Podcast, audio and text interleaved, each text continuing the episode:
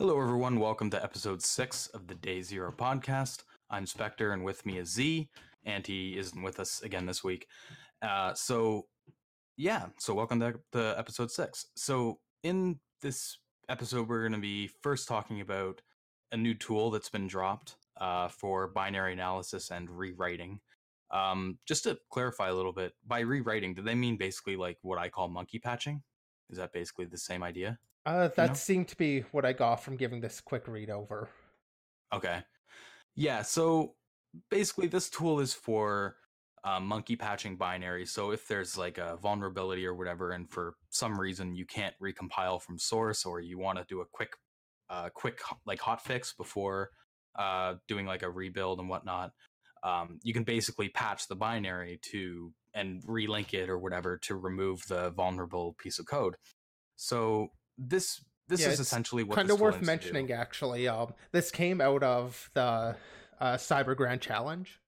Uh, so I don't know how familiar you are with the challenge, but um, that was I when I'm not. What is it? Uh, I know we've talked about it before, not on the podcast, but um, it, was the Def kind of like the automated DEF CON team. They participated in like the DEF CON main game a couple years ago now, I think. They, participated during two years. So the idea was that they would essentially be a uh, like they would be able to take the binaries like in the DEF CON main game and automatically kind of patch those or fix them. Um, Oh, okay. so Okay. that's kind of what this was born out of. Uh, the Cyber Grand Challenge. I don't remember how much DARPA was actually offering as prize money.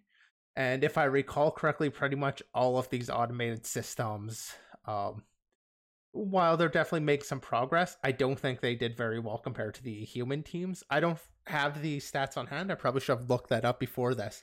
But I think it's interesting to kind of see something actually coming out of that, not just a theory, but now here are some actual tools that are coming out from that. Yeah, I actually do remember you talking a little bit about that now.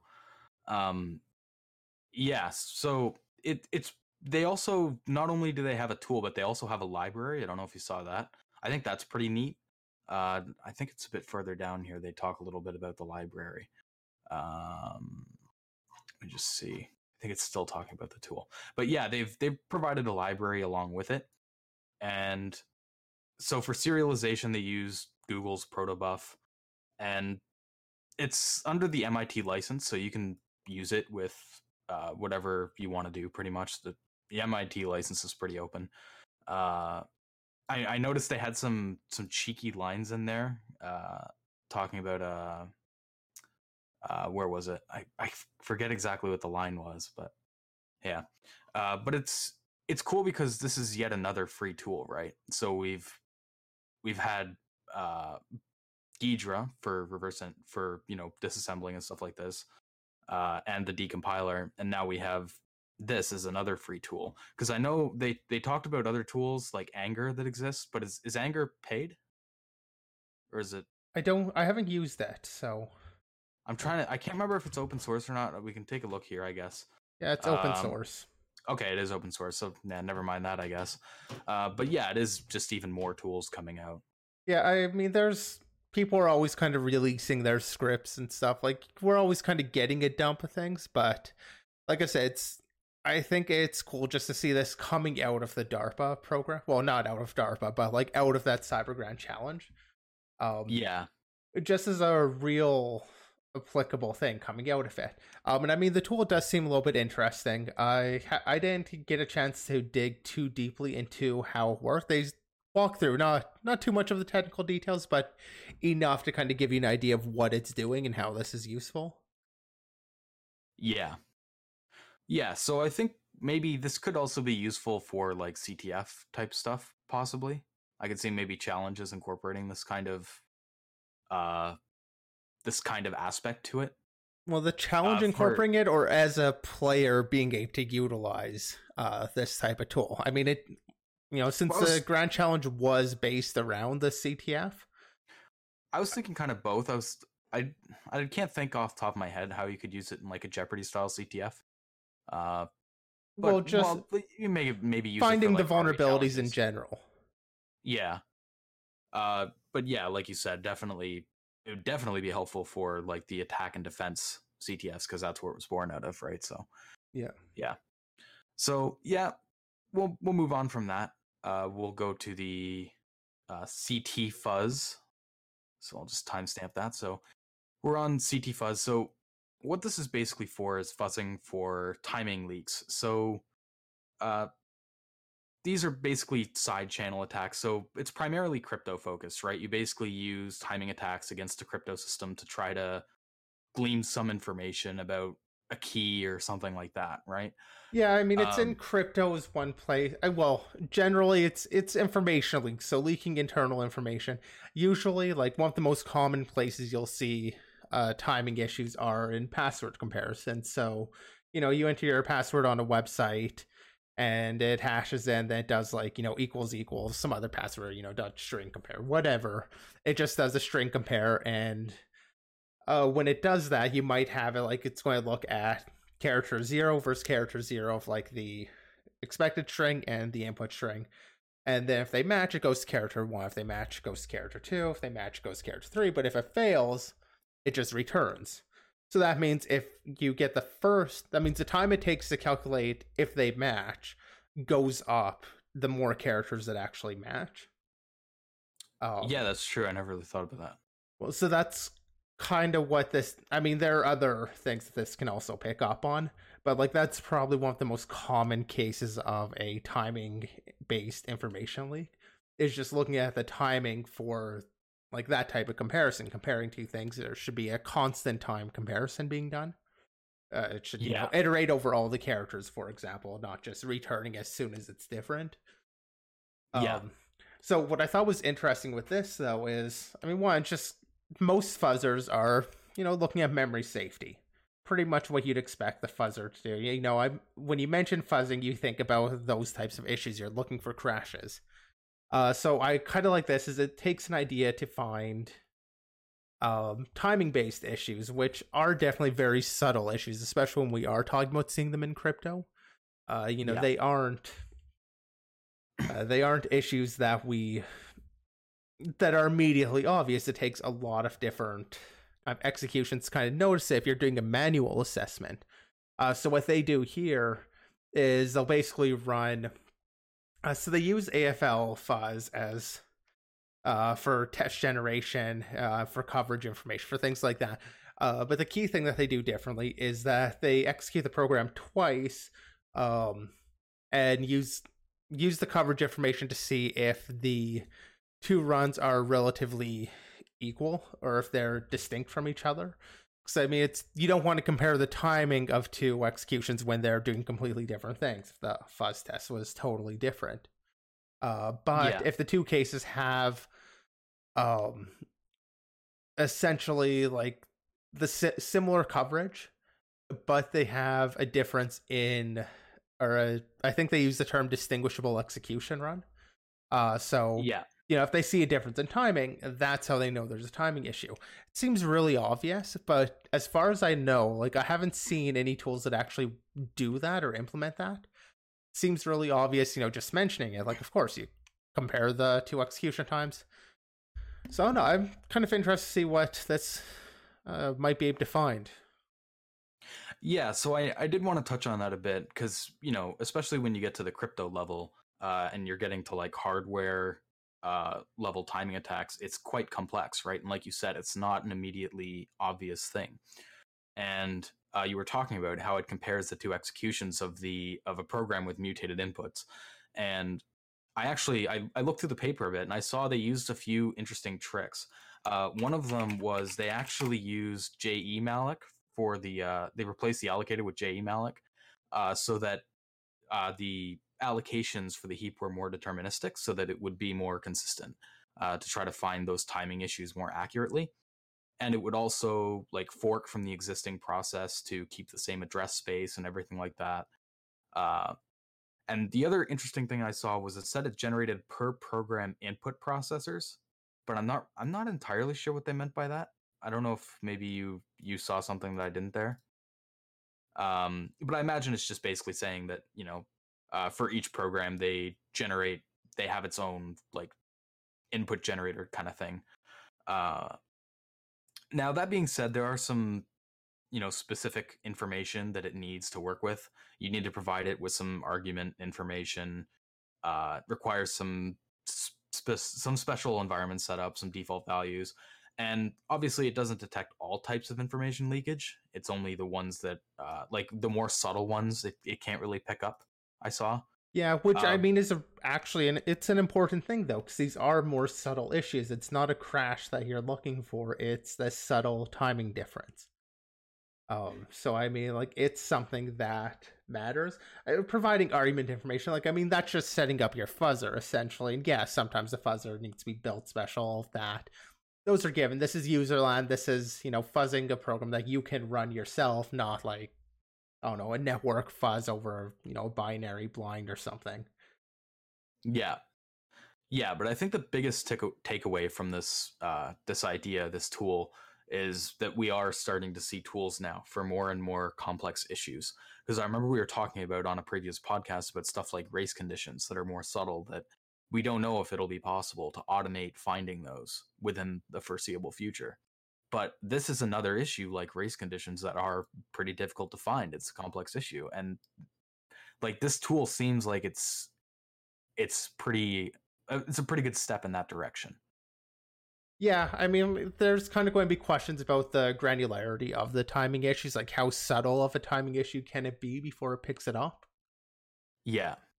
Uh, there are going to be issues like that that come out of this, but I mean, like with so many things, it's a step in the right direction yeah, it's not a final goal or anything like that. Uh, but yeah, so hope I'm I'm really interested in to see what happens with this, see if it maybe grows and becomes like AFL is like a, a pretty much industry standard for fuzzing, right? And I'm wondering if this might become a new industry standard for testing uh, stuff like crypto chips and stuff like that, where timing attacks are common. Uh, so that that'll be that'll be cool to see if that does eventually happen in my opinion, it's probably not going to become industry standard. There might be somebody that then takes this idea and builds something off of it. Um, usually, I mean, as far as I know, there wasn't any like big release of this. It was just a paper published. Um, yeah, I'm not sure if they had a uh, conference with it associated with this one or not but I mean, my guess is it's more likely somebody will kind of build off of this in the future, perhaps, or it might we might start seeing it implemented into like some of the big, uh, big name scanners. Uh, just kind of yeah. doing that. Uh, pr- actually, big name scanners maybe not, uh, just because you know that's fuzzing, not so much scanning. But yeah, yeah. I mean, I'm not hopeful that this particular implementation is going to take off, but the idea seems so simple. I mean, I could definitely see somebody running with the same idea, building something else, or maybe it has been done and I'm just not aware of it. Yeah, I wouldn't. Uh, yeah, I mean, yeah, like you said, it is a simple concept. I could see it being done before, but I haven't heard of one either. So, yeah, so that's pretty much everything on that topic.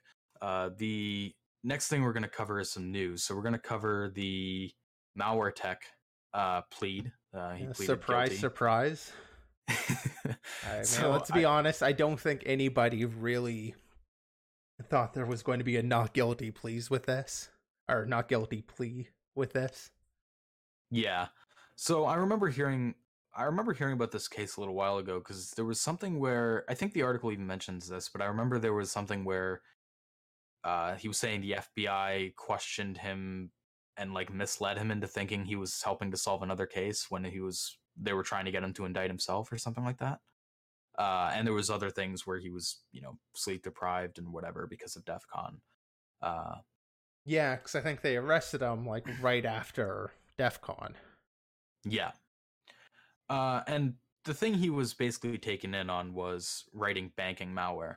So, you know, I, I saw a lot of posts uh, talking about, you know, how it was everybody does, everybody writes malware and and rootkits and whatnot when they're young or like all hackers do or whatever.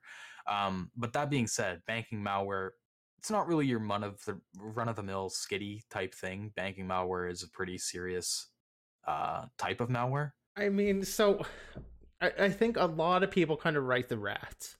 You know, you're getting started learning to program, kind of playing around with certain things like okay, or remote access. Um, and that can include a ton of different features. That said, I mean, it, it's definitely on a different level. Because, I mean, one of the big concerns here is does his arrest kind of lead to a slippery slope? Are kind of other developers, these people that just are hackers and all of that, uh, that kind of write kind of some of the software that's questionably legal, are we suddenly going to be facing uh, prosecution because of these questionable programs that have been written? And I think there's kind of a question of dual use and remote access trojans or tools. You think there's mm-hmm. there's dual use there. You can it could either be used as a trojan, it could be used as a tool. Uh, there's yeah. a dual purpose in kind of what's there. As soon as you start selling it, um, like for banking malware, there are very few reasons to you know be scanning for the credit card numbers. Like just writing it, um, you can probably get away with just writing it, but as soon as you're trying to sell that, there kind of comes down to the question of can you re- can what a reasonable person think that this is being used for nefarious purposes or for good purposes? And that's where i think this kind of falls apart is there aren't a lot of good purposes that come out of the type of banking malware that he seemed to be developing even if it was a while in the past. I'm not sure what the time frame was between kind of his arrest and um when he actually wrote this and tried to sell it, but I, I think it was a few years. I think it was like four or five years or something like that. Yeah, so I could definitely see him having changed a fair bit in those years. Like, you know, people change. It sucks, but at the same time, what what do you really say? He's wrote banking malware. There aren't a lot of legitimate uses for that, especially when he starts selling it. Now, I, I, don't. I don't know where he sold it. Yeah. Um, I mean, you could argue something like, "Oh, well, I want to be able to monitor my computer to make sure I don't accidentally enter my credit card information somewhere. And that's why I'm monitoring the network traffic for uh, credit card information." Like, I could imagine some story that you can spin for that. It's not a regular part of anybody's tool set to do that guess you could maybe call, you know, as part of like a outbound WAF or something, or I guess not WAF, but just outbound firewall doing deep packet inspection. Inspection, but yeah, I mean that's the thing. You have to frame these things correctly when you build them, and my understanding is he basically framed these as what they are: banking trojans. Like it's. I don't. I haven't seen the tool. I just imagine like you know a HackForums post or something offering it. Probably, yeah. Uh, but I did see a few people were uh, a few people that I know were saying that he's probably going to get out on a deal. Do you think that that's a possibility? Trying you know what? If he was selling, if he's willing to kind of uh, rat out on people that maybe sold to contacts that he had at that point, I I could see him being offered a deal. Like in all fairness, it has been a number of years. I I don't know what the statute of limitations is. I know for cybercrime, it's actually not all that long. Um, I mean, five years would still, I believe, be under it. But I mean, if he's, I I guess I would just have to say like, yeah, okay. If he has information, I could see them offering him a deal. I don't even think he necessarily needs to spend a lot of time in prison over this. Like I I'm definitely not pushing to say like oh he should be sentenced to like the maximum of what 10 years or whatever it is. Like Yeah, 10 years is the max. I don't think that's reasonable. Oh, that won't happen. I mean, it's the I, max that means it shouldn't happen. Uh, and I just say yeah. in this case, like, I definitely don't think he should be, especially it's been a few years. Obviously, he was involved with taking down um WannaCry. Although I guess yeah. there were the rumors that he was also behind WannaCry, but I, I don't really buy Getting those. tinfoil hack tin, uh, category there. Yeah, well, I think it was just because he was arrested right shortly after that, because uh, DEF CON happened shortly after that also. Yeah. Um, so that's where I think that rumor came from. Obviously, I'm not buying that, but it's clear like he's on the blue team now, basically. Maybe he's still doing some stuff. I don't think any anything will have come up. So I mean, my opinion is he's no longer a threat. You know, slap him on the wrist or whatever, and leave it at that. Yeah, and I did want to add there the the 10 years or whatever maximum that the article states that that is over two charges as well and the max on those charges is 5 years. So you have to get Okay. like max on both of them to get 10. So I think it's pretty much impossible that he gets 10. I I don't even think he should get 5 to be honest. Like I I think 1 to 2 is more reasonable. Yeah, I don't Um, know. I mean, I think we're kind of driving into some of the more political aspects of the whole prison system and Yeah, we'll, we'll back into that real quick. yeah, I mean, it's it's just it's an area we can definitely dive deep into, but I don't think we need to for this. I would just say you know, he maybe he has contacts kind of have a deal and has information like that if he's willing to kind of share that. Yeah, he'll get a deal. I can't see any reason why he wouldn't. I don't know if he'd be willing to. I don't know, you know, what he feels like about snitches and all of that. There's obviously a lot of opinions on that. yeah. I'd understand it if he did though. Okay.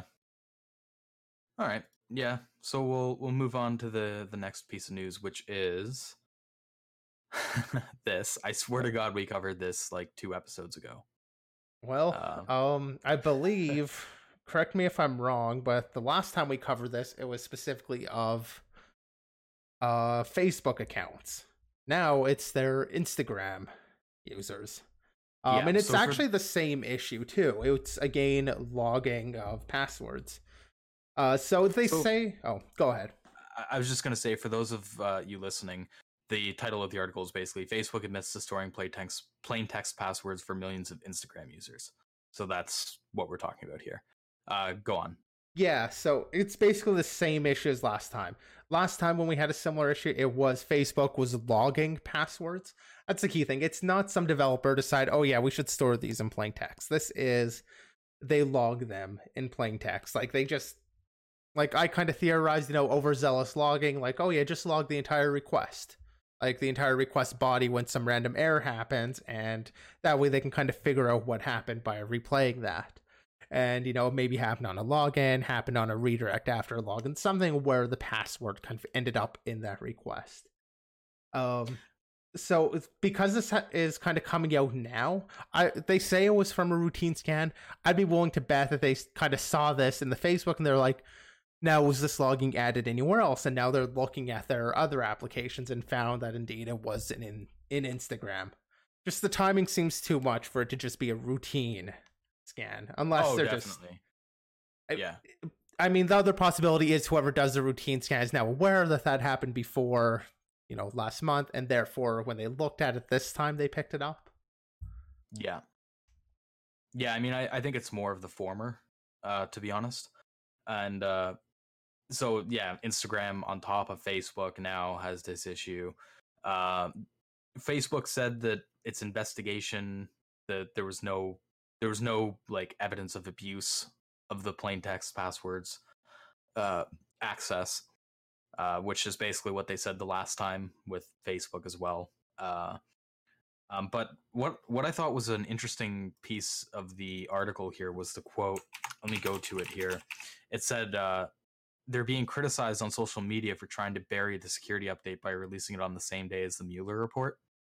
That is a pretty interesting like uh like timing, right? Because we know that is. Facebook- Um, Like Facebook's been getting a lot of bad PR lately. So it would make a lot of sense if they wanted to do something like that. yeah, and I mean, uh, we don't have enough information to say if they did or didn't. I tend to want to be charitable and saying, "Oh, well, it's just kind of accidental." But That's fair. so, what? What day did the was this out on? Like a Monday? Um, I let me just see. I'm. This was posted on April 18th, which was a Thursday. Thursday. Yeah. So that's a weird day also to kind of choose to release this because obviously I I would assume they knew about this at least for a little bit before they announced it. It wasn't just oh we found out about during this internal review therefore let's announce it like today.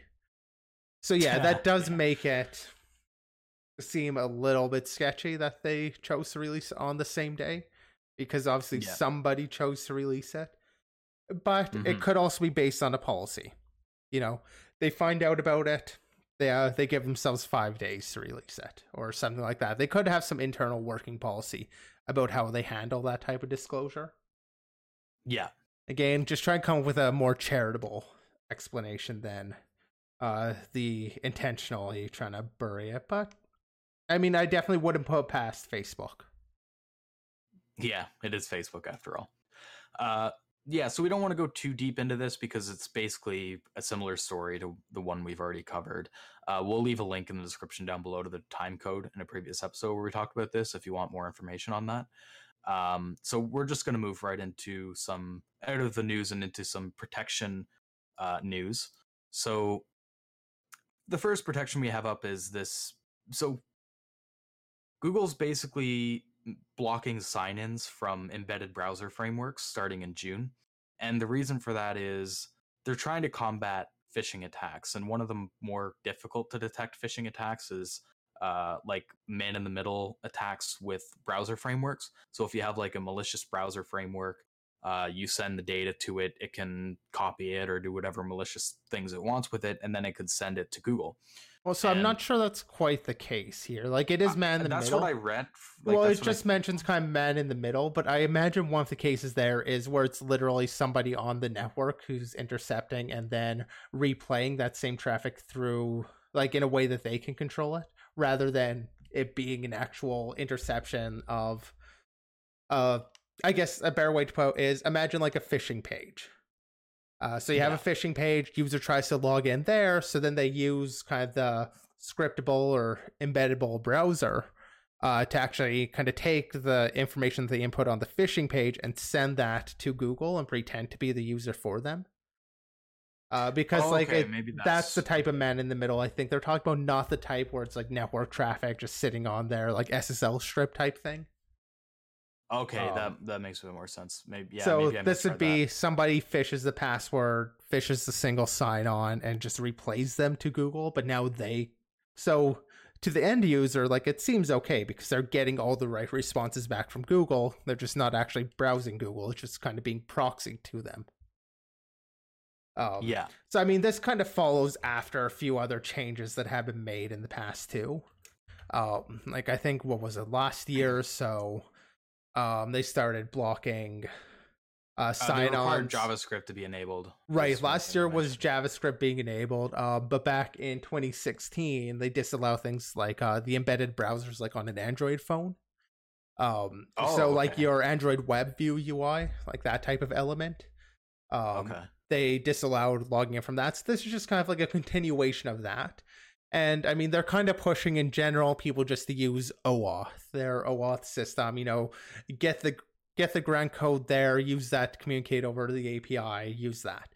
And I mean, I'm totally okay with that. And I want to say, like, this type of requirement, I mean, one requiring JavaScript at this point, kind of the no script battle is kind of lost. You need JavaScript on the modern web. That's kind of done still use things like uMatrix and stuff, but I mean, th- this is an effective thing, I think, for preventing these types of man in the middle attacks. You know, just not a lot of people are really going to be logging in with these types of, you know, embedded browsers and stuff. So using OAuth, if you're writing a legitimate application, makes sense. Uh, that said, that's because Google has a huge API library. Uh, a lot yeah. of their services have these APIs. You can use OAuth and you can use like the bearer token you get there. You can use that to access. The copycats that are like, well, Google's blocking this, therefore we should. They don't necessarily do that. Um, and that's where problems come in because now, I mean, maybe you just shouldn't be automating their websites then. We can kind of argue about that because uh, that would probably be uh, terms of service, but I mean, it, it's worth paying attention to the fact that Google has provided an alternative here. Yeah. Um, copycats, I have a fear, might not. Yeah, that's that's I didn't really consider like copycats. That's a good point. Um, yeah, I mean, I was I was looking at it a little bit, and uh, it mentioned explicitly the Chromium embedded framework, and I was curious to see if this uh, protection would really break many things. So I, I, looked at some of the things that use the Chromium embedded framework. So I looked at like uh, some game clients, BattleNet, Unreal Engine, Adobe Creative Cloud, email some email clients use it. Um, but do they use it to actually log in, or do they do OAuth? But that's what I was gonna say. I I can't see many of them like some of them don't even deal with Google products, so they wouldn't even need Google Auth. And I imagine the other ones like OAuth is an option as well. So yeah, I was looking at like I don't know specifically on the uh, products that do use Google uh, Google sign in. I don't know if they use OAuth or not. Um, after June, I guess they're not really going to have much of a choice in that regard. But uh, I don't think it's going to really break many of the existing applications, uh, at least not past like a one day update or anything like that. No, I mean, so. it'll break the um, malware using it. It'll break the phishing sites. Um, yeah. In terms it of actually trying to build something. OAuth is really the path of least resistance when it comes down to it. Also, I mean, yeah, yeah it's, it's pretty easy to use. Try and fake like all the requests and like scrape the page and everything. You totally can do that, but you can also get all the information you need right out of um the OAuth, like oh, the API. So like that is the easiest path. So most developers, I imagine, are doing that. Um, I can't imagine there's going to be a lot of applications that are breaking because of this, but I do think it is an effect of uh, mitigation to those types of man in the middle attacks. Yeah, and I, I agree on that. I think it's a good move by Google. So, moving on to the next, uh, you know, this next one, a uh, patent. Patent. Yeah. Um, so, I don't know how you feel about the patents, but just kind of give the rundown here. PayPal is patenting a uh, ransomware detection. A uh, pretty simple system. Essentially, you know, the gist of this is looks at the cache to see if there's content that was loaded from a file, looks at the original f- or determines whether or not, uh, you know, dirty cache entry or whatever, if the file was being modified, um, determines if that modification uh, is an encrypted version of the original content. Uh, and basically, if it thinks it's an encrypted version, it's ransomware. It detects it that way. So, um, is there the potential for for false positives with that? Is there? Oh, of course, there's potential for false positives, potential for false negatives. I mean, I don't. It's a patent, so they don't really go into a lot of details over how they determine its uh, yeah, modif- modification is an encrypted version. Just they detect that somehow. They determine that somehow. But I I don't know. I have concerns more around the fact that this is being patented rather than necessarily the effectiveness of it. Oh, you don't like the idea that it could be exclusive to PayPal, where it could be. Is this even an original idea? I mean, I maybe the way because they mentioned specifically the cache versus say you know hooking syscalls or something. Um like i'm not sure yeah. how like Malwarebytes does it and stuff but i would be surprised if this is like an original idea. That's fair and i i think there was a bit of a controversy over this patent because when i was looking into it it was like it it was actually approved like people were expecting it to be rejected or something like that um, when do patents? And, I mean, patents probably do get rejected, but I always hear about stupid patents being approved. Yeah. Uh, what I wonder about though is, is there a potential privacy concern with PayPal being able to uh, do that kind of scanning? Like, well, like I mean, we don't know how they're using this. We don't know how they're going to deploy this or, in, yeah, or exactly. anything. Like, this very well might be something they just license out to antiviruses or use it to like patent troll antiviruses that already do this. Um, I'm not sure okay, about uh, PayPal's history with patent trolling at all, but I mean, we don't know if it's going to be PayPal using this. They're just the ones who are patenting it. Yeah, I guess it's it's a hard question to answer without knowing the technical details, which we won't get in this patent, unfortunately. Um, but the other thing I wanted to ask was, so they they mentioned that the the main you know focus of this is to try to prevent uh, ransomware from using PayPal as like a, a payment method for the for the extortion, right? But is PayPal really that common of a payment service for malware uh, for ransomware to use? Like the I've mostly only seen Bitcoin. I don't really see PayPal. I usually see Bitcoin. I wouldn't be surprised to hear, you know, there's somebody trying to use PayPal with it. Um I mean, it at the same like time, PayPal's it's like super the- traceable. the- Like, yeah, I mean the it's not an ideal choice by any means if you're actually trying to get away with something. I wouldn't be surprised, but this just seems like they needed to have a reason for it. Um to kind of explain it. It definitely is kind of tangentially related. You know, they're effectively like a banking system. Like this is related to like you could understand their concern about ransomware and how it will impact their clients. I don't see Yeah, they're not a client side thing, so I don't know how they plan to actually apply this.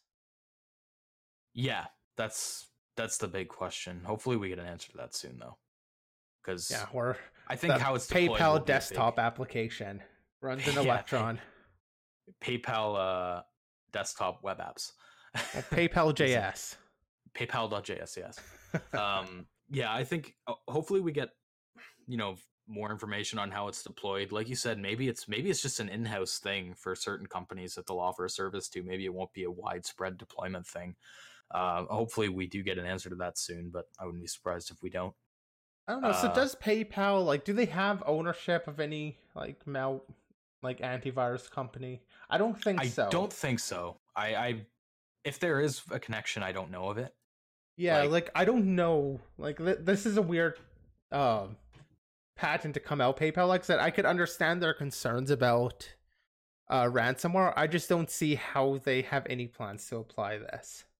Um unless they want a patent troll. Like that's honestly the only thing I'm seeing here is you know, now they have the patent, so all of these um antivirus creators, they're going to now have to pay PayPal because they own the patent.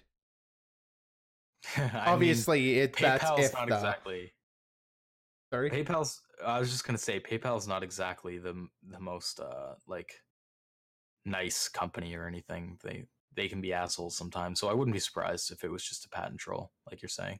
Yeah, I mean, I don't think PayPal has a history of patent trolling. So, like, I'm hoping that's not into. the case. It's just, I honestly like trying to give a charitable explanation. I just don't know what they'd be doing with this patent. Yeah, Maybe they are just like, maybe they've announced somewhere like they're patenting it, but it's so everybody can use. Like, they're not going to go after them. Like, which actually, I guess Tesla did something like that. And I mean, I don't think Elon's involved with PayPal at all anymore, but yeah. I was gonna say perhaps there is that former connection between PayPal and uh SpaceX, right? Or yeah, well, SpaceX, Yeah. Tesla, like all three. yeah, yeah. I mean, But- so they have released patents in that sense. Maybe it's something like that. Uh, I just don't know if PayPal's announced anything.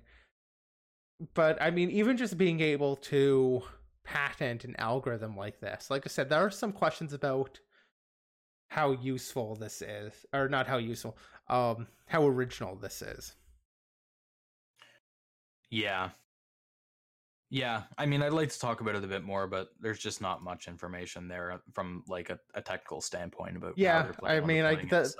the patent idea this isn't really hacking related at all diving into Just the details yeah. they just don't have enough information for us to really say how effective this would be i mean it seems like uh it could be effective depending on how they do the determination i could imagine there being more false negatives than false positives Yeah.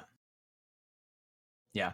So, yeah, we we just wanted to bring that up, but uh, hopefully more information gets like there's something actually done with this patent later on. But yeah i'm definitely most interested to see what happens with this yeah. So let's talk about some self-driving car stuff. Man. uh, yeah, we, we love talking about AI on this. I mean, that is show. that's one of the big things being researched right now is AI based attacks, uh, and I mean we actually have a couple, or we have at least one more coming up um, after this. I mean, for this one, it's another case of just trying to get the neural network to misclassify something. Uh, so they kind of had to focus in a lot of the talking or in a lot of the content around uh steering angle kind of making it think that it should be turning left or turning right or going straight when it should be doing something else uh this one, uh, you do need control over the images coming in from the camera, or at least some of the frames. Uh, so that means this is already a compromised vehicle. It's not like Yeah. being able to just attach something on the road. that said, I mean, essentially the messages are flowing through the CAN bus. You get, you get CAN bus control. You can forge frames coming in. If you can forge frames coming in, though, you can also just replace the entire image. Yeah, So I'm Uh, not sure how. useful it is. Yeah, at at the very least, this is minor modifications.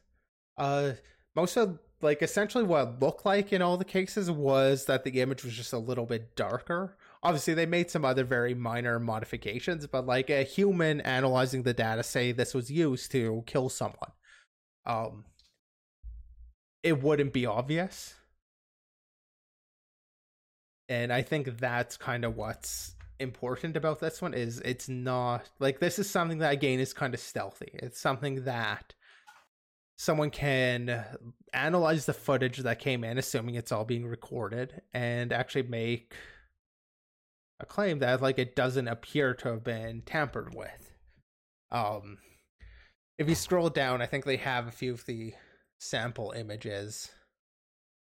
Uh, yeah, I, I think I remember seeing those. Um, but yeah, so just to add on a little bit there, so a lot of car AI, like auto driving stuff, is cameras and sensors, right? Uh, and uh, like you said, you you do need attack, uh, like control of the ECU. Uh, so you spoof images and send them to the camera from the CAN bus, and I mean, yeah, like there's like you said, if you already have control of that, you can you can send like just a black box if you wanted to. Like, you know, it it, it is it seems like something that's more of a stealth attack. So it's it's kind of an interesting premise about how these slightly modified images can can make that much of a difference to how it's being parsed. But yeah, I, and I mean this is something that I mean it seems to be kind of the common attack here is a lot of these things it's these very subtle issues that are intentionally malicious. They're adversarial images. They are intended to cause problems. And it's like most of the AI just isn't trained on that type of data. It's not trained with this idea that there's an intentionally malicious aspect to it. And I think that's the problem. Um so Yeah. one thing I do wonder though, looking at these images, is they look like they could be images taken in legitimate scenarios, like depending on the environment. You know, like the like just looking at it, like you know, the one on the right or uh, the one on the left, but it says right. that was confusing. Uh, but it it says like you know it's brighter, right? You can tell that it's brighter. You know, depending on like yeah, that's the you know, the uh factors. the input image is saying like okay it reads that and knows it should go right because it can see that right turn coming up um Yeah. so that's why it's labeled there and yeah that's kind of what i meant by it looks brighter or sorry the attack images all look darker i think they kind of talk a little bit about how they create these uh but i don't think it had anything interesting like the one where they were using like a specific pattern to backdoor the the network Yeah. um, in this case, it's just slightly slight modifications that end up leading to the misreading. Yeah, so I assume this this kind of attack you'd probably employ as maybe a, a potential like post exploit thing that you wanted to do. Well, I mean, do you, need need that that, CAN bus, so there needs to be Yeah. a further compromise. I mean, a further compromise can literally just be plugging into the uh, vehicle. Like it could literally just be a hardware drop on it. It doesn't Yeah. need to be like some remote attack or anything. Yeah. Uh now do you think it's reasonable to expect protections against these kinds of attacks within the next couple of years? Like against the uh like adversarial evasion attacks, I think they're called. I think it's you- something that needs to be considered. I mean, because this is definitely a widespread issue, as there are. I mean, we've covered it on like almost every episode. We've had some type of adversarial image, you know, leading to problems, whether it be in uh, vehicle to vehicle, or sorry, vehicle imaging. But uh, even when it's not in that, it's still I mean, it definitely, honestly, doing this podcast has made me actually lose a little bit of trust in self driving vehicles. I mean, we talked about it on like the first episode. And the more I've kind of looked in and seen some of these attacks, the more I'm seeing like, yeah, okay, self driving can work in like these really good conditions and like the normal condition. Eh, but it seems like neural networks and stuff are just so soft when it comes to any sort of adversarial input. They just, I guess, they weren't really designed for like keeping that in mind, which is dumb. But yeah, like, I mean, I think before, if so. we start training with some adversarial data sets, like start training them to uh, look for that. And that said, as the data set grows more, as there's more variance in the data, as there's simply more data being collected and analyzed, it becomes harder to pull off. Um, I believe they even mentioned that in this one where um, uh, some of the models were or did have the basically didn't have the same success rate over every model. Um, and it was in particular the models that had more data were less successful. Yeah. I mean, what I wonder is obviously, I think there will be a push to try to prevent against these types of attacks in the future as it becomes more of a known issue. But will it be too late? we're already seeing AI and self-driving cars on the road today. So like cars that are already on the road today are probably vulnerable well are definitely vulnerable to these types of attacks. And you know by the time that we start getting wise to these types of attacks like stuff could already have happened right? Well i mean we already kind of see uh some of the tesla deaths where even if it wasn't malicious, where it just like you know drove into the divider on the road because they thought uh, the lane was in the middle when like at a highway split. Uh, yeah. just like drove off the road. I mean, we already kind of see those. They're maybe not malicious, but they're just problems in the training data. Yeah.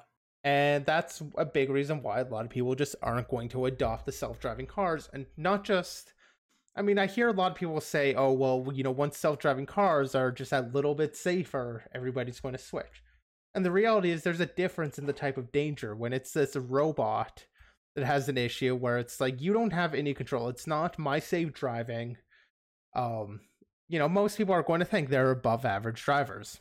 Obviously, the average person is going to be below, a- or like half the people are going to be below average and half the people are going to be above average.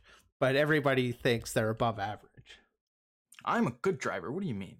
Exactly. Yeah.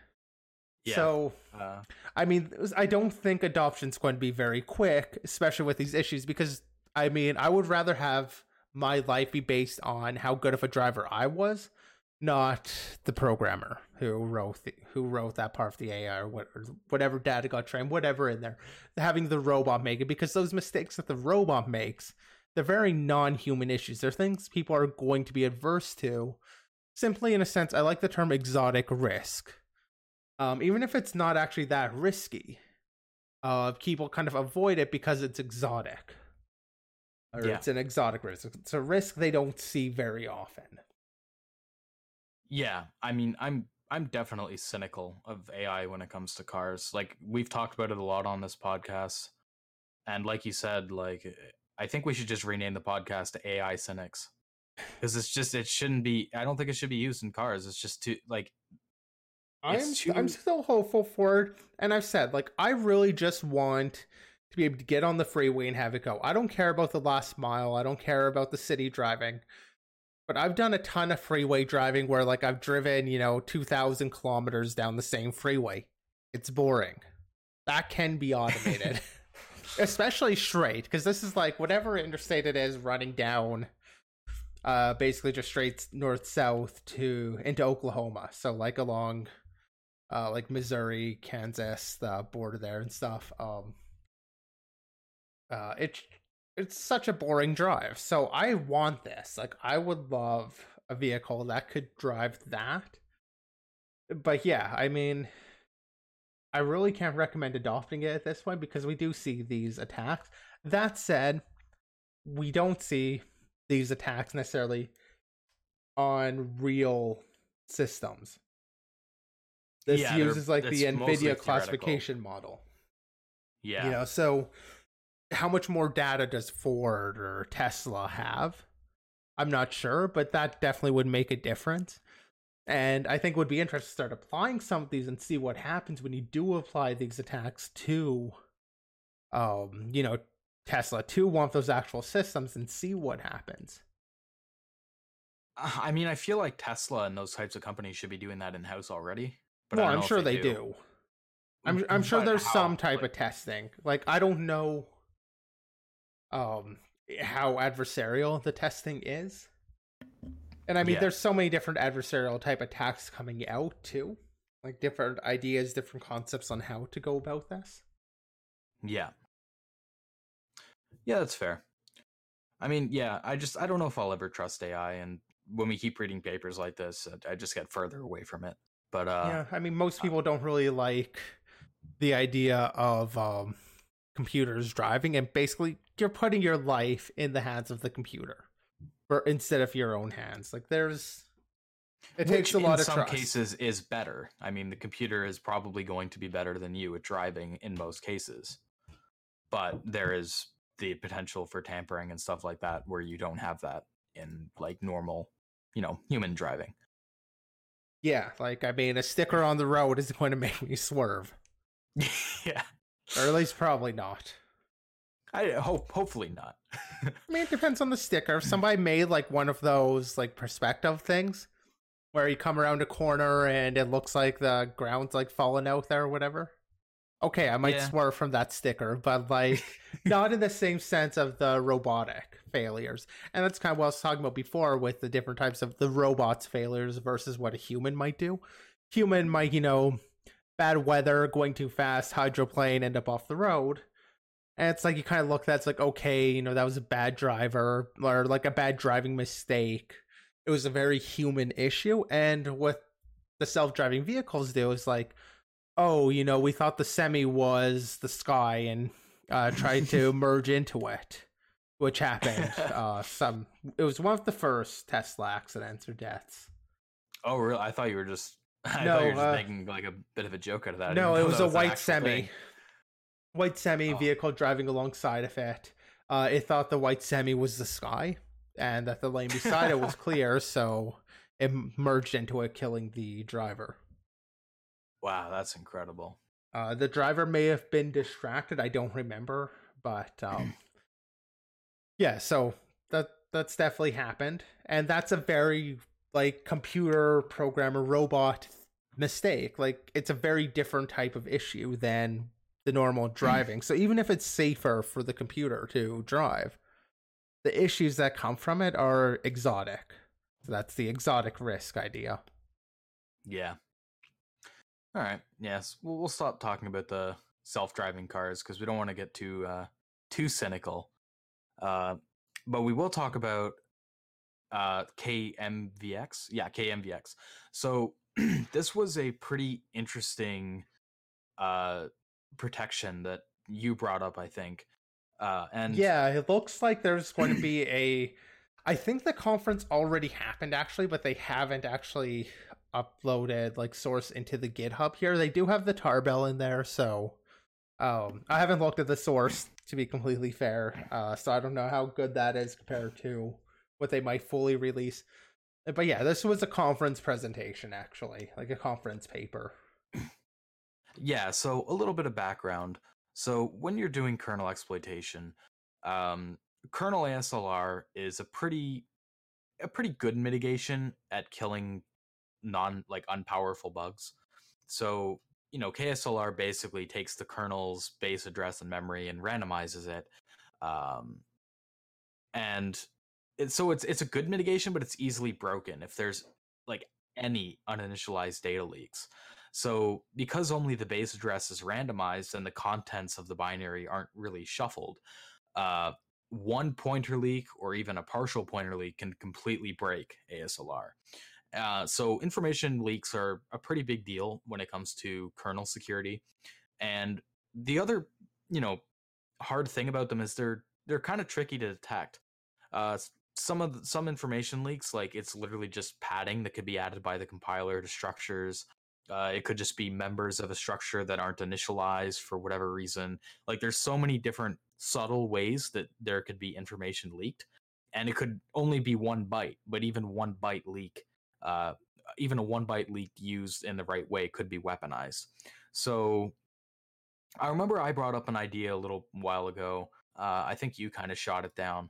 Uh, my idea was, you know, you would add some uh, function in copy to user, the copy to user API, that would check for kernel pointers. And if it found them, it would overwrite them with null bytes or whatever. But obviously, you know, that has some pretty severe overhead. And then uh, I think what you shot it down with was what if it's real data that just looks like a kernel pointer, right? Like there's that potential for false positives and stuff like that. Um, and what this idea is, is basically running multiple instances of the kernel on the same machine and running tests at the same time and then comparing the results. So it does this thing called variant generation, which modifies the memory contents uh, and stuff like that. And the difference of data in the leakage is what it detects. So they have, I think, two custom system calls that they implemented. And it basically works with the copy to user API to audit all the data being fed into it.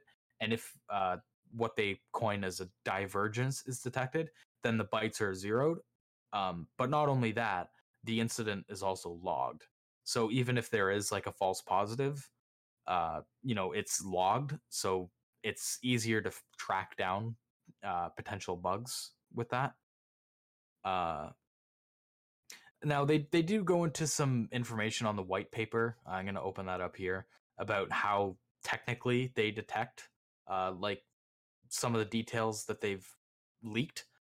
Uh, and what was cool about this was it had a pretty low overhead. The overhead, I think they said, was 20 to 50%, and that was in like a worst case scenario.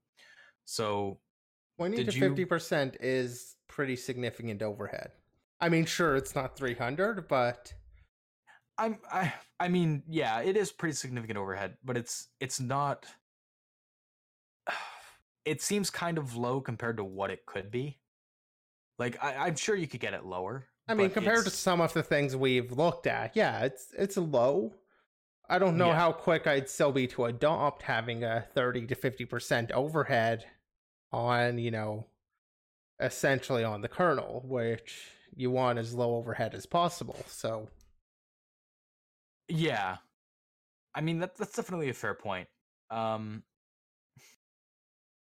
but it would be hard to get low overhead with this kind of idea. I'm just trying to think of like how you could potentially do that. Like maybe do like spot checks. Don't do it on every copied user call, but yeah, it it's it's a tough issue.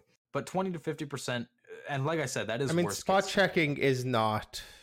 I, am going to shoot that one down because then you just brute force it. You just need the one. You okay, just need one to work. So I mean, you it's kind of an all or nothing thing. Um, and kind of on that though is uh, you know, do you have any thoughts on how you might get around this? Like, let's say it was implemented. This was default in the kernel. yeah. I'm like how you would get around it from an exploit perspective. Yeah, like, from an ex from an exploit perspective. you, hmm. I mean, to be clear, I don't. Um, I don't have any ideas on, at this point on how you would go around that. I'm just curious if you do. I I mean my the way I would think of is trying to make it so that that difference of data. I imagine they they have a threshold for what they consider a divergence and a non-divergence. You know, like I said, you don't need to leak like a full eight bytes of a pointer uh, or 16 bytes of a pointer or whatever. You don't need to you don't need to leak the entire pointer in many cases. The ASLR bytes are only like two bytes in, in like kernel addresses or something like that. So if you can leak even one or two of those bytes, yeah, or I guess good, if you could right? leak one at a time, even, uh, yeah, know, needing two different calls or whatever. Yeah, I mean, I guess the way to attack it would be you'd have to be more subtle with it. You'd have to find leaks that are, you know, that aren't extremely obvious. You know, it's not like you know 30 bytes of padding or something that gets leaked because i imagine that would probably be you know that'd probably be detected pretty easily uh, you'd have to find something that was more subtle uh, I I don't think it would kill everything, even if it were implemented, because No, I mean, I'm thinking, you know, in a case that it would detect. I mean, there are, it's not going to be perfect, obviously. There are going to be cases kind of around it. yeah, but I mean, even in cases where it does detect it, I think even it would only really kill the, you know, kind of, you know, shitty bugs, because the more powerful bugs, you can usually derive your own info leak from a powerful bug anyway. So this wouldn't really help in that regard. Um, yeah, so I think mean, it could kill any a lot read gadget ones, can get you it. yeah, basically. So I mean, it's I think it's a a cool idea. Uh, like info leaks are definitely an issue that's been plaguing kernel security for a while. I just don't really like like you said that performance overhead is actually fairly significant uh, for production systems at least. Um, what I do wonder though is could you could maybe apply this in a different way. And what I mean by that is they're talking about utilizing this on production systems to try to like zero out potential pointer leaks as they happen. Where I think this might be better used is if you used it from a debugging standpoint to try to find information disclosures and then patch them.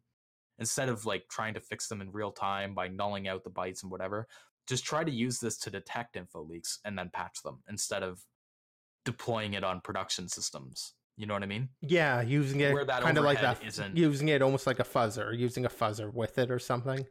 Yeah. Then that overhead doesn't really matter. You don't really care as long as you're finding issues, right? So, So- there's a uh, question in chat from Dibma.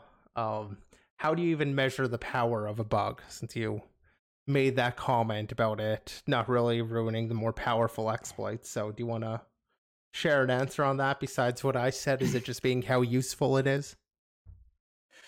I mean, it's complex because you have a lot of different scenarios, but uh, something that I would consider a powerful bug is something like a double free because with a double free, you can target pretty much any object you want in the cache that you have the double free on. So, you know, you can target an object that has, let's say, a function pointer to get code execution and a buffer that it writes data to to get an arbitrary read. So, what I mean by a powerful bug is you want a bug that can give you uh, more than one primitive. So, if you can get like a read write primitive, that's a powerful bug. Um, if you can only get code execution, I wouldn't consider that a powerful bug just because uh, you probably will need more than that to to have a weaponized exploit uh, against all the like kernel mitigations. So really, I guess what I would say is a powerful bug is a bug that you could abuse to get like an arbitrary read or an arbitrary write. That's probably how I'd quantify it. I mean, that's kind of a surface level answer. There's there's tons of different scenarios that you could use. Um, but that was that would be how I'd qualify a powerful bug, I think. Would you say that I wouldn't you say I missed disagree on that. yeah. No, I mean it's that's what comes down to. I mean, I I had the very simple answer of how useful it is. You know, having codec just using your example there, just having code execution. I mean, that's useful, but you still need more. Whereas having the read write, you can gain other things out of that. Um, Yeah. I mean, yeah, versatility is a good word to use, Dibma. Yeah. Yeah, and I was just going to say quickly that kernel and userland, uh, how they're a bit different in how I define a powerful bug. Because in kernel, the ability to execute code, obviously, that's that's great. But if you don't know where to jump to, like you can't you you know on most modern systems that have smap and everything you can't just use userland gadgets in a ROP chain in kernel it just won't work so in order to get kernel ROP gadgets you need to get an info leak and ideally you create your own because then you don't need to worry about burning another bug and in this specific uh, white paper you know you don't have to worry about uh, it potentially killing your exploit or anything like that but uh, yeah, I think that pretty much sums up that question and everything on the uh, KMVX. Did you have anything you wanted to add on that, or No, I think we can move on to the uh, end-to-end encryption stuff here. Uh, kind of another attack. Uh, yep. Oh, yeah, I just saw another question in there from some dude 456. Do you guys think that the payout for an exploit that uses two bugs should be the same as an exploit that uses one powerful bug? Um, Define uh, payout like, are, if you're talking about payout, like um, literally money-wise, or like, I, I think I think that's what he means is the money wise. I mean, in that case, what matters is the end result. I mean, if you want to sell it as just the exploit, I mean, having one more powerful exploit, I think, is going to be more valuable when you go to sell it. You're able to sell it as something that uh, is usable in more situations, is usable, say, on more systems, or maybe it's just more stable, takes less attempts to get it, whatever. Uh, so in that sense, like you can ask for more, just that uses one powerful bug. Um, but ultimately, it comes down to those points. How how usable is it when you're trying to sell it? You can it be used on like every kernel version ever created or something like that? I mean, it's it depends a lot on the logistics of like how the sale is going too. I think, like if you buy the bugs separately, then like it's kind of a hard question to answer because it's kind of case specific. I would deem uh, an exploit that uses one powerful bug more uh, valuable, just because you know w- when you're using two different bugs or three different bugs in an exploit, uh, if even one of them gets patched, it could break the entire chain, which isn't which isn't really desirable, right? Uh, and then you have to go find a replacement for that bug, and it just becomes a big pain in the ass. The maintainability of that exploit, if anything gets patched, is fairly low. But with one bug, you know, it, it's less likely that that happens. Uh, and like you said, you could get get those, you know, stability upgrades and stuff like that. Uh, and like Dibmoss said in there, it would require and how many conditions it requires and stuff like that. Yeah, I mean, I guess like I can see a situation where having say two bugs or even three can be really powerful. It depends on what those bugs are. Like there's so many conditions that could be brought up here.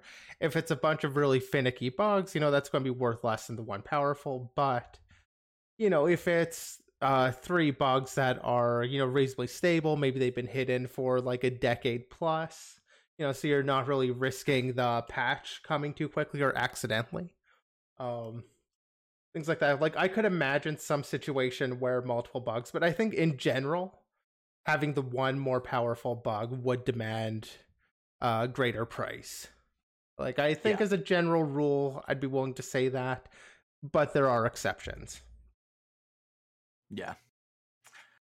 All right. So yeah, we'll we'll get back to the uh the what's up Johnny attack. Uh so did you I I think you were talking about this before we jumped into that question. So did you want to continue on yeah yeah it's um it's just uh basically an attack on end-to-end encryption. Uh kind of has two attack ideas. Both kind of stupid simple things but kind of fun nonetheless. Uh one is a decryption oracle. Uh so the idea here being that an attacker can decrypt an encrypted uh message. So this is using like uh PGP, SMIME, things like that to encrypt. The attacker does require access to the ciphertext to pull this off. Uh, to be fair, that is what end-to-end encryption exists for. You know, when the communication is compromised. So the fact that an attacker needs that, I don't think is really a hindrance to this. Uh, So the one of the most common ways of kind of going about this is just modifying the reply to address that way when the um when the victim sees the message it gets automatically decrypted and they reply they reply to the attacker instead of to whoever actually sent the message. Uh so that way when they reply they maybe have the quote in there. It's not automatically encrypted because it's not the same target. Um and now the attacker gets access to it. Uh, essentially all this thing does is it covers some ways of hiding uh, the hidden encrypted block.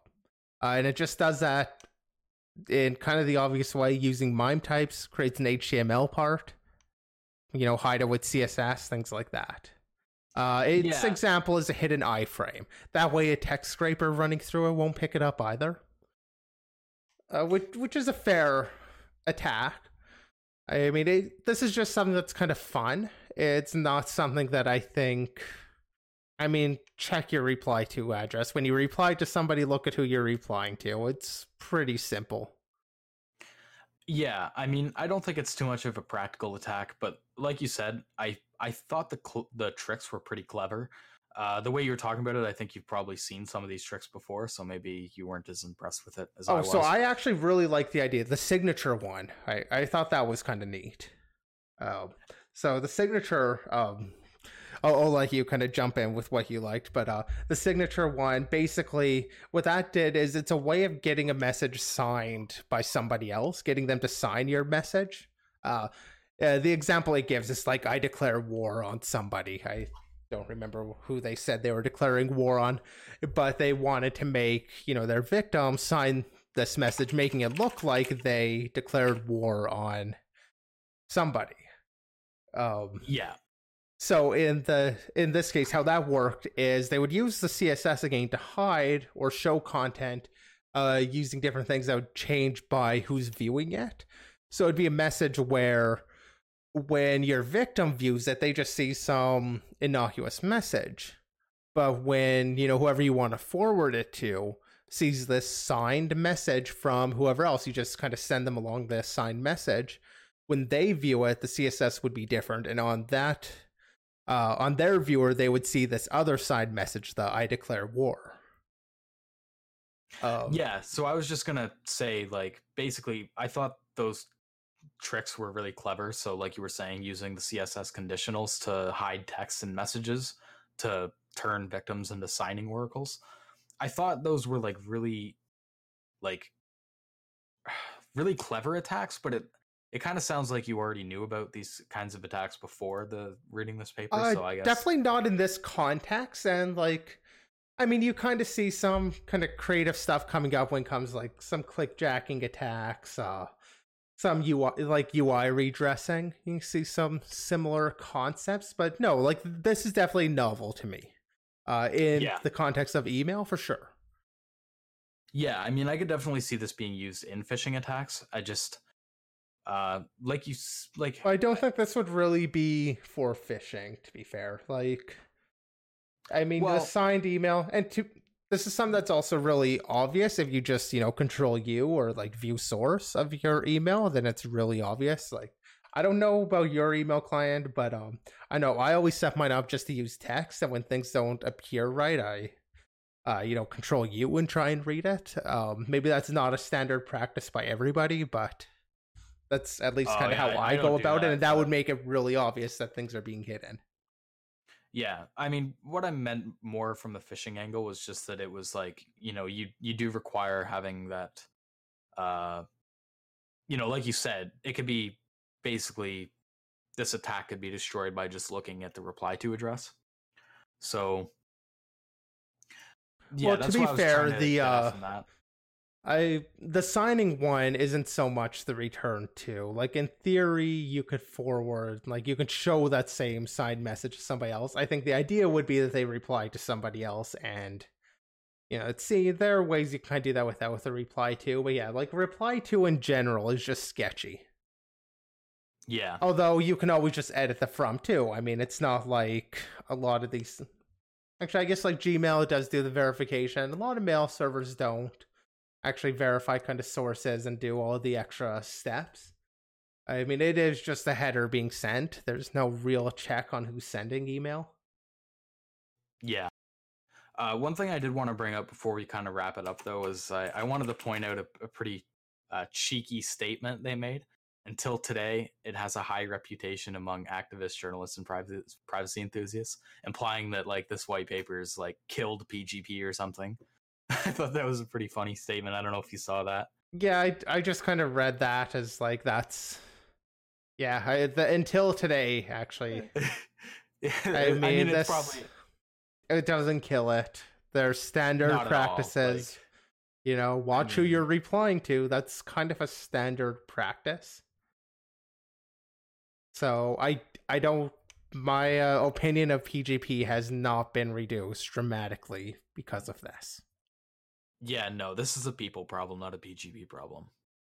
Uh, I mean, yeah. Oh, it's, an email just- problem. An email Yeah, an email. Problem, email is like this mishmash of stuff that Well, I think it's both. I think it's an HTML problem or like an email problem and a people problem. yeah, well exploiting It's it's, a people split. problem.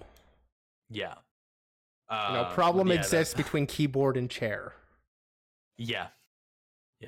Yeah. So I thought that was a pretty that was a pretty funny statement. Probably just a joke they threw in there, but you know, I mean, it is a white paper, so I don't know if Yeah, we like, don't know how place to put seriously they're actually taking themselves with it or not, but oh no, I read a white paper in a more serious note, but yeah, usually, uh, yeah. given the fact that they also titled what did they title this like uh Uh, what's see, up Johnny, I think it was. Yeah, what's up, Johnny? Yeah. I mean they gave it that type of title. I could see them just not taking themselves super seriously with this.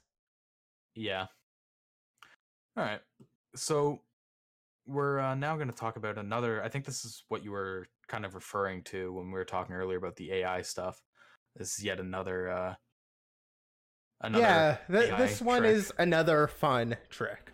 I'm liking that word for this stream. It's uh Which AI or or uh, trick? fun. Well, calling it a Oh, fun, fun. fun, Fun issue. trick, Yeah.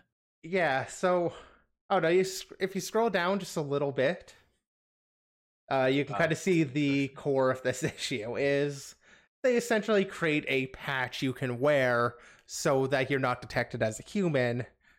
Um, Yeah, that thing right there. yeah, like I mean they they take it in a few different ways. They also look doing this with stop signs. So like uh AI isn't detecting stop signs, but this I'm- is I didn't see that one. I don't know. What was that? I don't think they have a picture of it, but they talk about their classification Oh, okay. against that. And I mean, yeah, the idea here is essentially just creating something that you can wear that hides you from being detected as a person.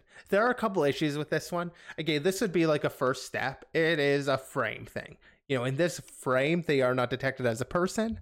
As they're walking, you know, if they're being seen from the side, I imagine they suddenly are being detected as a person.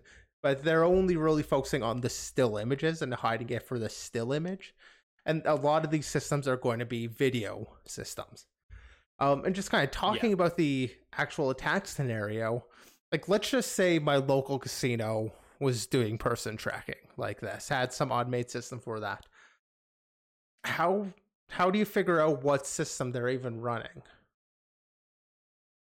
Yeah. like I, I, I honestly like you could probably do something like you know there's probably some social engineering like you could figure it out but that seems like a really big barrier to figure out especially if this doesn't just universally work across all systems ignoring the whole video aspect which i think is another big failure here but like i said this is a first step it's just like a proof of concept saying like hey you can wear a picture around your waist and you're not detected as human anymore like maybe you should keep this in mind when you know the Terminator stuff starts happening. I mean, they also said we create a small, around 40 centimeters by 40 centimeters adversarial patch. I don't know if I consider that small. That's pretty big. I mean, yeah, I mean Like- it's definitely it would be more interesting if this was like, you know, hey, you put a few stickers on like small stickers and suddenly it trips it up and maybe that, could be done. cool. That would that would be almost practical if it's something that could blend in. Yeah.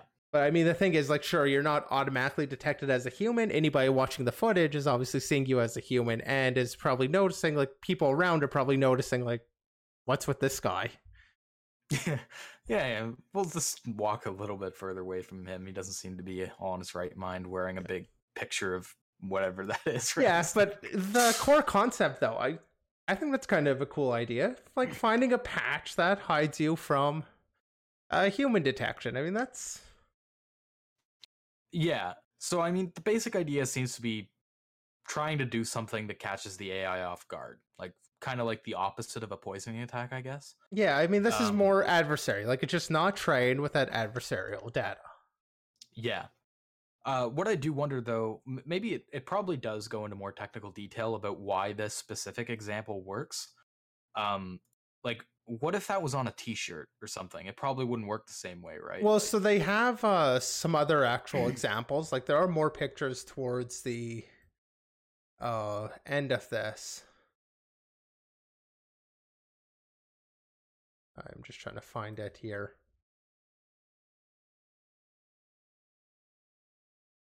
Oh those ones there oh no apparently not No, the ones that were kind of coming up, uh, right towards the end here. okay Um, no, those aren't the ones I'm thinking of either. Uh, they had one where it was like a, like it wasn't a picture like it is in this case. It was just static. It looked like.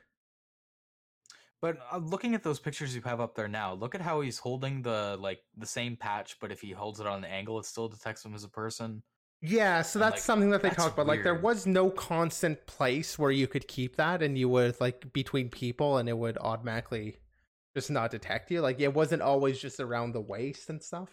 so you had to have a lot of luck basically Yeah, uh, yeah so not really practical at all uh not really. Yeah, what I was thinking of when I was looking at it was maybe it was the shape, because you noticed like the uh the patch or whatever they're calling it. Uh, you know, it, it would modify the shape of the body a little bit. You know, it would it would have the the square edges around where you normally have the torso. I was wondering if maybe that was part of it, but I, don't mean, it's hard to say what exactly is causing it to miscalculate it. yeah, Um, because I mean, with so many of these AIs, like you don't know how it's making its determination. yeah, yeah, and that's that's something you brought up as part of the reason why it's not really practical because it's like you can't really determine that, especially in like a casino, for example.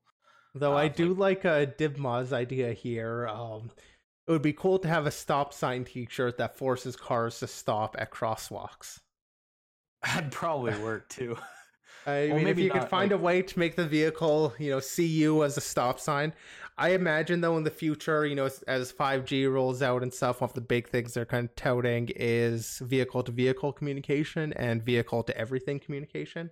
So in that case, it would be like, hey, you know, I'm a stop sign, and as a person, you wouldn't be able to respond to that type of interaction, like that digital interaction. Well, Uh, so that would only work if- for a short time, but yeah, that's another just fun idea with this is making uh AI think you're a stop sign.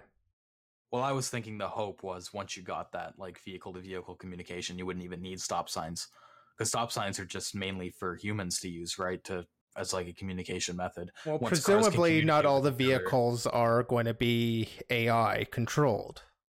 Okay, th- yeah, that's true. That's a fair point. Um, but yeah, I wonder if that could actually work even today. If you had like maybe not a shirt with like a printout on it, but if you wore like a stop sign reflective thing, if you attached it to yourself or something, it'd probably work. I mean, I could imagine some system. I don't know if that would work against something that have a lot of data over what a stop sign looks like. Yeah, Um, that's maybe not. Yeah, And I imagine there's also, I'm pretty sure like Tesla has information regarding that, like where stop signs are and stuff. So yeah, it does some detection, but it also has a data set of information.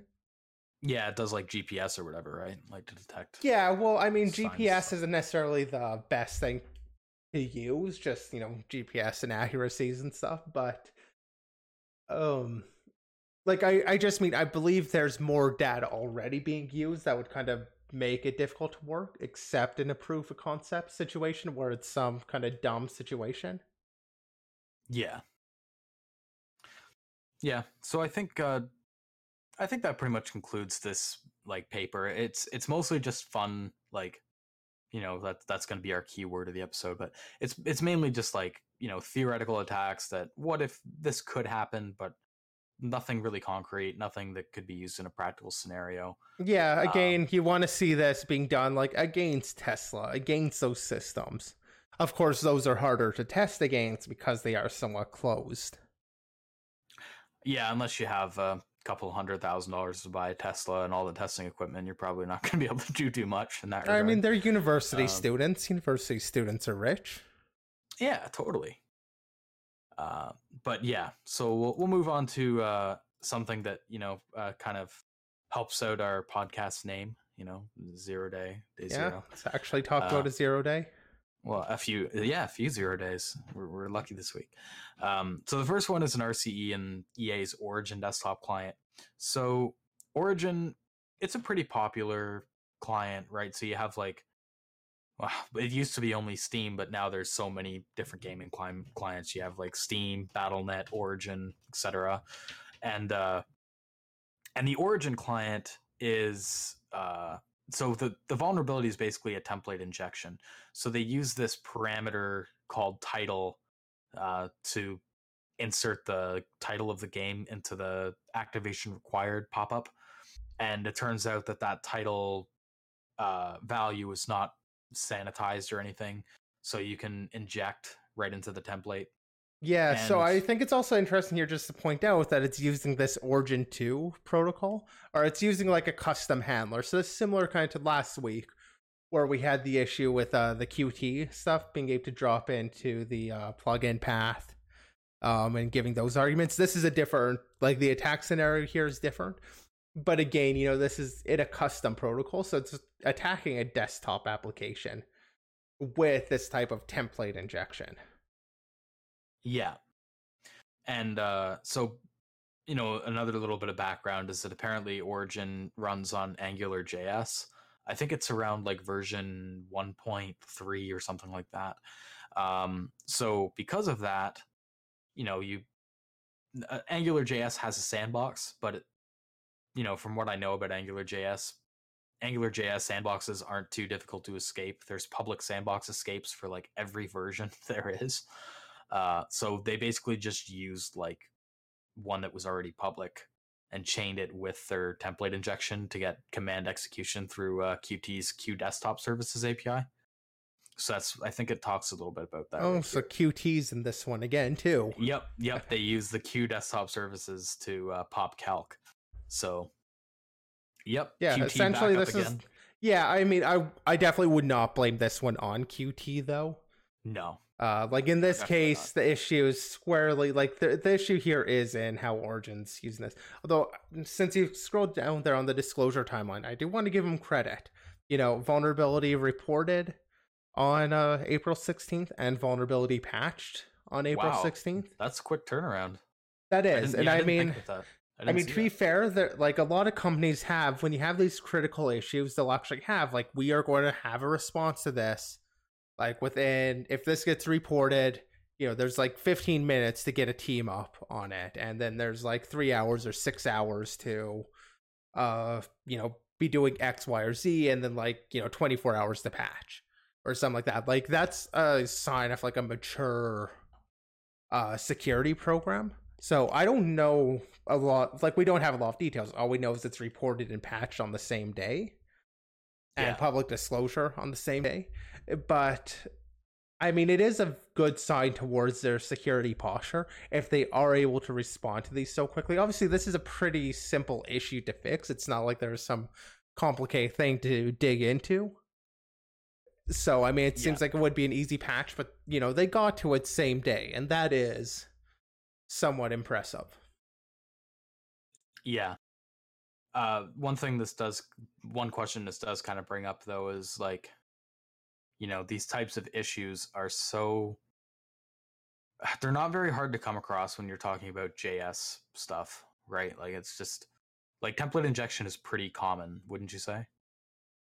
In in terms of Uh, I don't, I don't know about that. I mean, obviously, XSS is somewhat common. Template injection is it falls in a very similar vein, although now you need to be generating the template dynamically, and a lot of applications just don't do that. They just don't do a dynamic generation of the template. They just use the template. yeah, Uh, so I- I don't think it's that common actually. Like it's not something I run into on like every assessment or something. It's okay, it's definitely there. It's an issue, and I think it's going to become more common as we see more applications moving towards like Angular moving towards um you know having these client side templates. and I mean that is something that is kind of worrying me that more and more desktop applications are starting to use these web like JS frameworks. So like these types of issues are now going to be a lot more dangerous in the way that they can be used. Yeah, I, it, that's fair, but at the same time, like just in terms of the web aspect, I mean, this is I think a lot better than just plain old JavaScript pages where you had a lot more clean XSS in there. I would rather yeah. see sites at least using this because there is at least some baseline. Um, it's a lot more difficult to kind of accidentally do this than it is to just accidentally echo a value out uh, that was user input. Like in this case, like you need to be dynamically generating that template itself, not just using a static template, and that's generally just a bad practice in general. Well, yeah, yeah, generally a bad practice in general. I'm using that word a lot too. Uh, but yeah.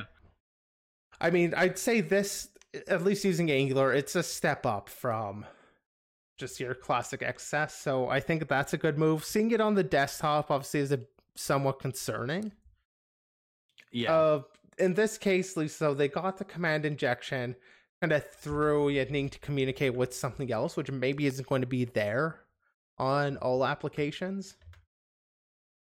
Yeah. So I was looking a bit at Angular JS sandboxing because I was curious.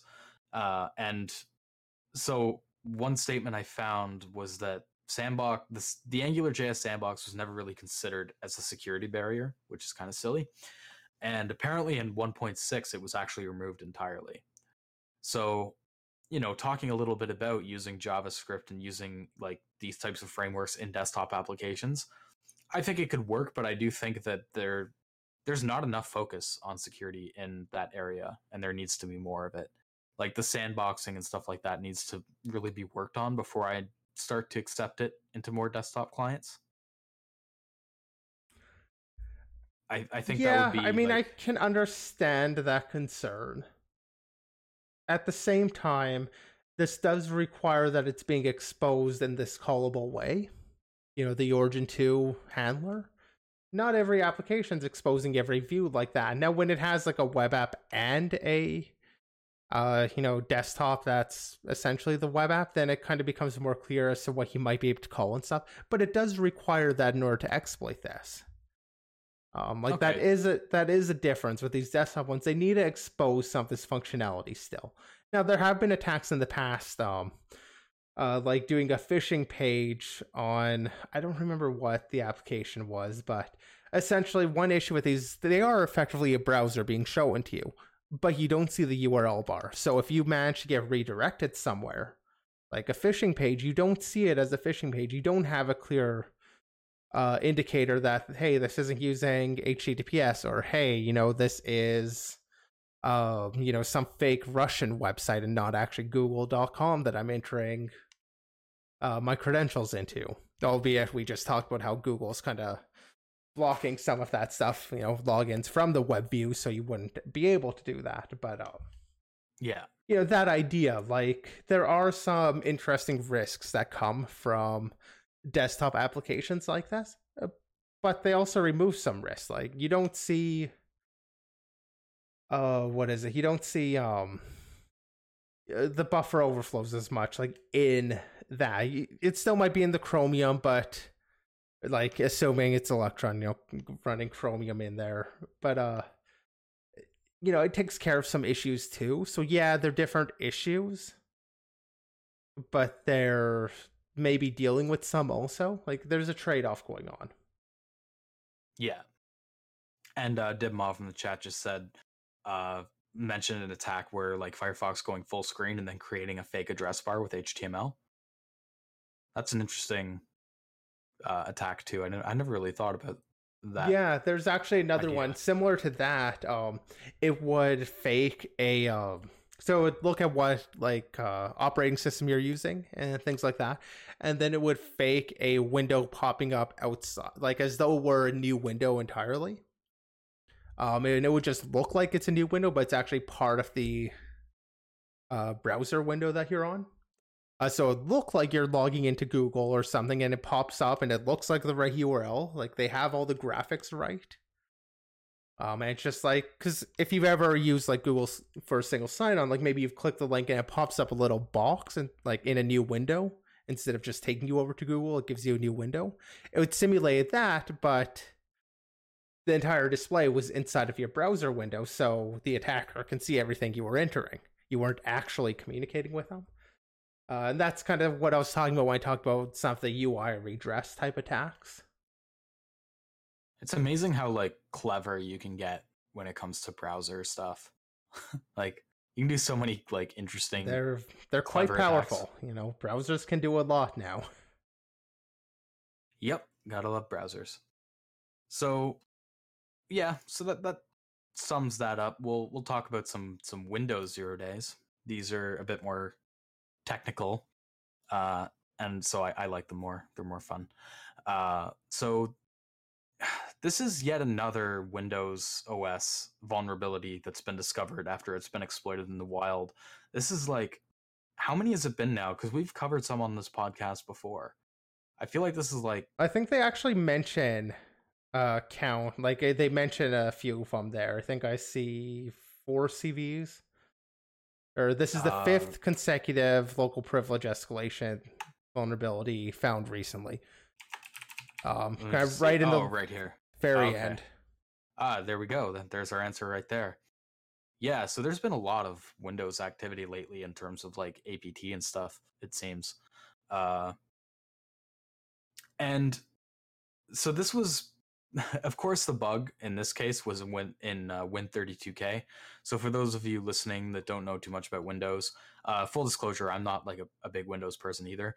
But Win32k is known as like the bug farm for Windows vulnerabilities. A lot of Windows apps are starting to try to move away from it. Uh, I I think like browsers like Chrome and stuff don't use it anymore, where they used to a while ago. Uh, they designed entire security mitigations around mitigating access to Win32k. Like that's how bad the code is. Um, so yeah, this this bug is of course in Win32k. It's a UAF. Uh, the the technical details are a bit obscure because it uses you know it's the windows uh, window api functionality. So you if you're not too familiar with that terminology it can be a bit uh, difficult to try to parse what it's saying. Uh, but basically it was just saying with the window manager that you could cause a uaf and uh, and i think it's it's pretty cool like seeing all these windows exploit i guess cool and scary at the same time because Windows is, you know, it's a huge OS. It's used by almost everyone in terms of like uh, clients and stuff. Maybe not for servers, but for desktop users and stuff, it's the most popular OS. So, yeah, what another interesting part of it though was they said that they didn't they couldn't find who was actually the target of the campaign. They said uh, at this time we don't have any information at the time regarding the target. So it's definitely an interesting read. If uh, the the link will be in the description if you want to check that out. Uh, did you catch anything that I missed there, Z? Well, I just want to make mention. Uh, the APT groups were dubbed Sandcat and Fruity Armor. Those are the two groups. Those are some wonderful. Who names these groups? I mean, this is kind of. I wish Antti was on with this one. Maybe he could enlighten us a little bit about that. But yeah, because I know like with malware, you you get the names usually like there's some signature in the code, like that's used in the signature detection. There's something unique about it that stands out, and then they just kind of like take that, merge it, and you kind of make a name out of it. I don't know if they do something similar when they look at these APT groups or not. But like, you know, I just want to know who thought of like Fruity Armor. Obviously, that's not the name that they go by. Like somebody, like a researcher's chosen to name them that, and I don't know. I just want to know the story behind why they chose fruity armor. Like, did they feel that they were doing some like extra little security stuff, like adding some little armor on their, you know, whatever they had, like exploit kit or something that was just they felt was fruity? Like, I I don't know, but it almost just seems like a an a random name generator. So they have like arrays of words, and then they just it could be. I honestly each. have no idea. Like that that would be like sand cat would be something you'd think would come out of a random generator. like, uh, yeah. Interesting question though. Like we got to ask Antti that next time we're on. We got to write down on our little notebook. We have to ask him that. We'll uh, follow up with that, see where these names come from. Because I am actually like that is a, a curious question that, like, I'm, I'm, sure, sure we could Google it if we cared enough. Maybe, maybe. Uh, yeah. So I don't want to talk about the Windows Zero Day too much, other than just that it, you know, it's been posted. Uh, I don't see any technical write up linked or anything in this. Uh, that being said, I haven't looked uh, very much for one. Uh, but if you're a Windows person, then this this is probably going to be an interesting read, uh, especially if you want to learn a bit more about Win32k and the Windows uh, like window management stuff in Windows. Um, but I think from that we can move on to the AdBlock Plus uh, filter exploit. So this was let another, me just interject. If you're Yep. using AdBlock Plus, just switch to uBlock. Oh, you're just gonna Yeah, I just want to toss a plug in there. Yeah, absolutely. Just shilling uBlock. Um, yeah, so this is another case of basically a feature being abused. So what it is is they have this uh, feature called a. They have filters, right? So you can set filters on on websites uh, and the content that they produce, and one of the filters that they allow is something called a rewrite filter. So you can use a rewrite filter to replace code on sites with, uh, or like text from sites with other text. And the idea of this attack is using that to maliciously inject code. But usually, uh, you know, it's pretty restricted. It's designed to only load content from a first party source. So generally, you can't really load content from another site. Uh, and there's some other types of requests that aren't permitted. But I think that uh, this vulnerability basically bypasses that. And yeah, it says right here, uh, you can use it to load content from remote locations. Uh, there are some conditions that need to be met uh, here. So, you know, the string needs to be loaded using XML HTTP request or fetch. Uh, the origin cannot be re- restricted on the page, and the origin of the code must have a server sided open redirect. So, I was just kind of reading that from that list there. But uh, one of the most interesting things I found about this uh, article was it says I tried the exploit in Chrome and Firefox and could not get it to work. So I wonder what kind of uh, technical things are getting in the way of exploiting it on Chrome and Firefox. So that actually probably has to do with the changes to their um oh the changes to the plugin system. I don't know for sure if that's the case, but as you're mentioning it, my initial thought is changes to the plugin system because what they've started disallowing are things that will block the page loading. Uh, so if you want to make a rewrite or a modification, uh, that will end up blocking while it loads or while it does something. Um, you're basically just not allowed that level of access anymore. Uh, Okay. so I believe that's where it would come down. It's just in how they've locked down plugins, so you just can't do that anymore. Yeah, though it did say here that this other person over on Bleeping Computer managed to get it to work though. And I think that I don't know Okay, if that so means specifically on Chrome and Firefox, so so it could be um I could just be completely wrong. Like I said, that was just my initial thought as you mentioned that is they have made some changes to plugin security, which might be blocking it. Or that could be completely unrelated. Okay. Yeah. I mean, yeah, we can just speculate because uh, I don't see any details uh, specifically why that's the case in the article. Uh, the other notable requirement, though, of the attack is obviously you do need to be able to uh, set a filter. So an attacker would need to be able to have control over a filter that you have running, or uh, you know, you'd have to get it into like a filter list or something, which is a pretty notable requirement. Um, and the other, you know, thing on top of that is apparently AdBlock is going to remove the rewrite function from future versions. So it seems that that attack's probably going to die here, at least for AdBlock. Uh, I don't know about other like ad blocking softwares. Like the two main ones are AdBlock and and uBlock Origin, but Well, there's Uh, AdBlock and there's AdBlock Plus and there's uBlock Origin. Yeah, on top of all the like other ad block ones. and AdBlock plus are not you know the same I, what are what's the main difference? I don't want to go too deep down that rabbit hole, but like I I honestly don't really know what the big difference is between ABP and AB. um my understanding is they're different applications period So the, one Like, of them just they're not- the name or something. uh, i mean there probably was at some point like a fork or whatever like there might have been some like that i don't i know i've looked at the history a couple times uh Okay. but it's definitely not something i've looked at any time recently uh but it's not yeah i mean it's it's personal curiosity, my really. basically it's not like they're they're different applications it's not like abp or um it's not like it's just a plus version or of it it's not they're not related Okay. Yeah, so I could maybe see these kinds of attacks happening in other uh, ad blocking software that have similar functionalities.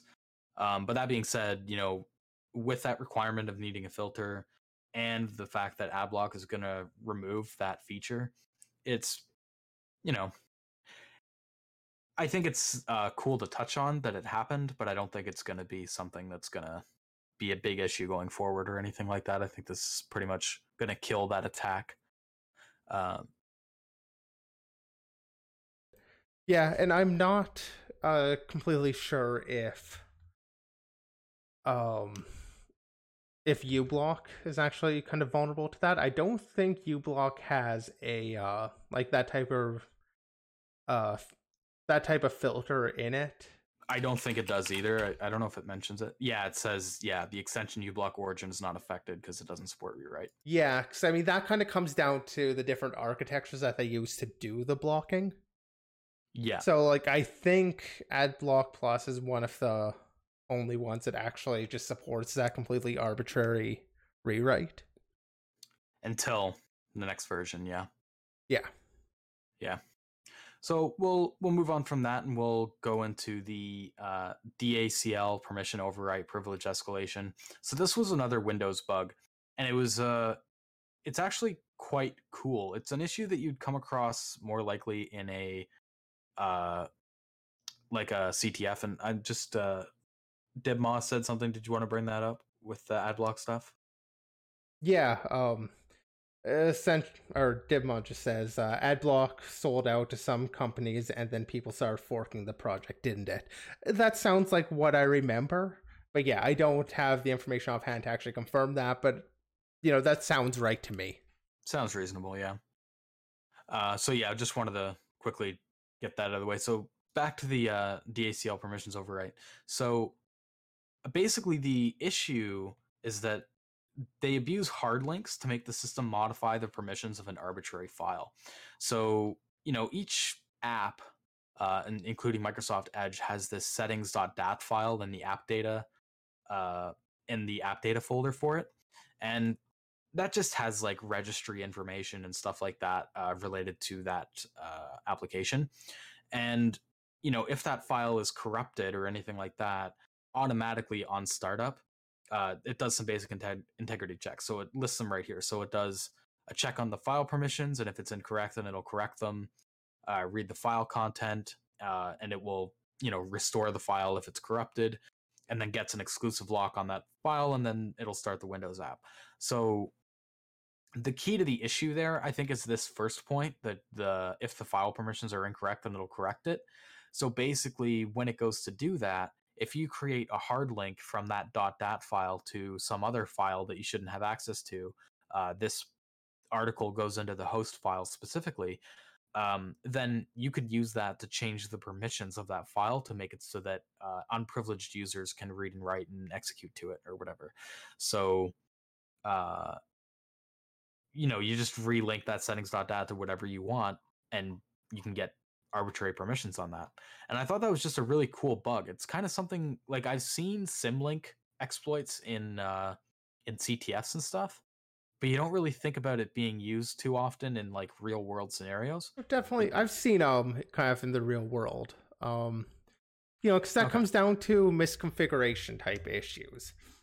Um, actually, probably one of the places I'd see it most is relating more to uh, linking in files like in Docker or something, and then you link a host file and um, basically escapes where you can write something on the host system from the Docker container, blah blah blah. But long story short, like, oh no, I, I definitely see Symlink related stuff come up every so often. Um, it's not a big part of like what I do since I tend to focus on applications rather than on like the full deployment and like you know I don't do the network pen testing as much, but that is something that's seen kind of at that level. Yeah, I mean not not quite this you know particular attack, but other ideas using kind of symlinking the wrong files and yeah, getting access to stuff that way. Like you get to make a symlink to the wrong file. Like, yeah, so uh, this article does actually provide a video of the POC in action. Uh, I think it also, yeah, they also posted the POC code. I, actually didn't take a look at that, but it's it's here on GitHub, so we'll have that in the external link section of the description as well. Uh, just the one repo, it seems. But uh, yeah, pretty cool attack, and uh, yet another Windows bug. Gotta gotta love Windows. Um, so I guess from that we'll we'll we'll wrap up. We'll we'll talk about this other yeah, wrap up with Cisco. Uh, wrap, wrap, up, up with, with an iOS bug. yeah, iOS. I, I mean, mean, hey, Cisco had it first. Yeah. Uh, I mean, I looked at it. I, I don't think we can talk too much about it because there isn't a ton of technical information. No, All it's actually a really stupid. Well, I can guess as to what happened here. This is most likely a dev change that made its way to prod. I would not want to be the one that get uh you know get blame on this, uh, because if you look at what their suggested like patches, the workaround, it's uncommenting to it's uncommenting to two lines in one of the configuration files. It's the two lines that tell it you know what interface to listen on. So I'm assuming without okay. that. So the issue here for anybody that hasn't read it yet, uh, is essentially uh, administrative interface uh, wasn't isolated properly. So somebody on the network could access the sysadmin VM and all the fun things that go along with that. Yeah, you found it there. It's literally just uncomment those two lines telling it uh, what appears to be, I'm assuming, you know, VRF uh, is related to the interface that's going on. I don't know, but the fact that just that simple comment, I'd bet this is just a dev kind of commented them out while working on it, and it made its way into prod. uh, but yeah, it's a really simple issue here. It's just listening on presumably all interfaces instead of just local. Yeah, so, just to sum that up a bit, the impact was apparently you could allow an unauthenticated remote attacker to access internal applications, or you could cause it to potentially crash or something like that. Uh, vulnerability was given a 9.8 base score. it's pretty uh, pretty high. Uh, well, I don't know. I mean, if, you've got an admin interface listening out to the network, so yeah. Yeah, I guess that's that's fair. But uh, kind of compromised everything there. It's so that that'll conclude all the topics we were going to talk about today. Uh, Antti will hopefully be back with us again next week. We'll we'll have to see how that uh, plays out. But yeah, that pretty much concludes the Day Zero podcast. Uh, all the links and stuff for what we talked about will be in the description, and we will see you guys next week.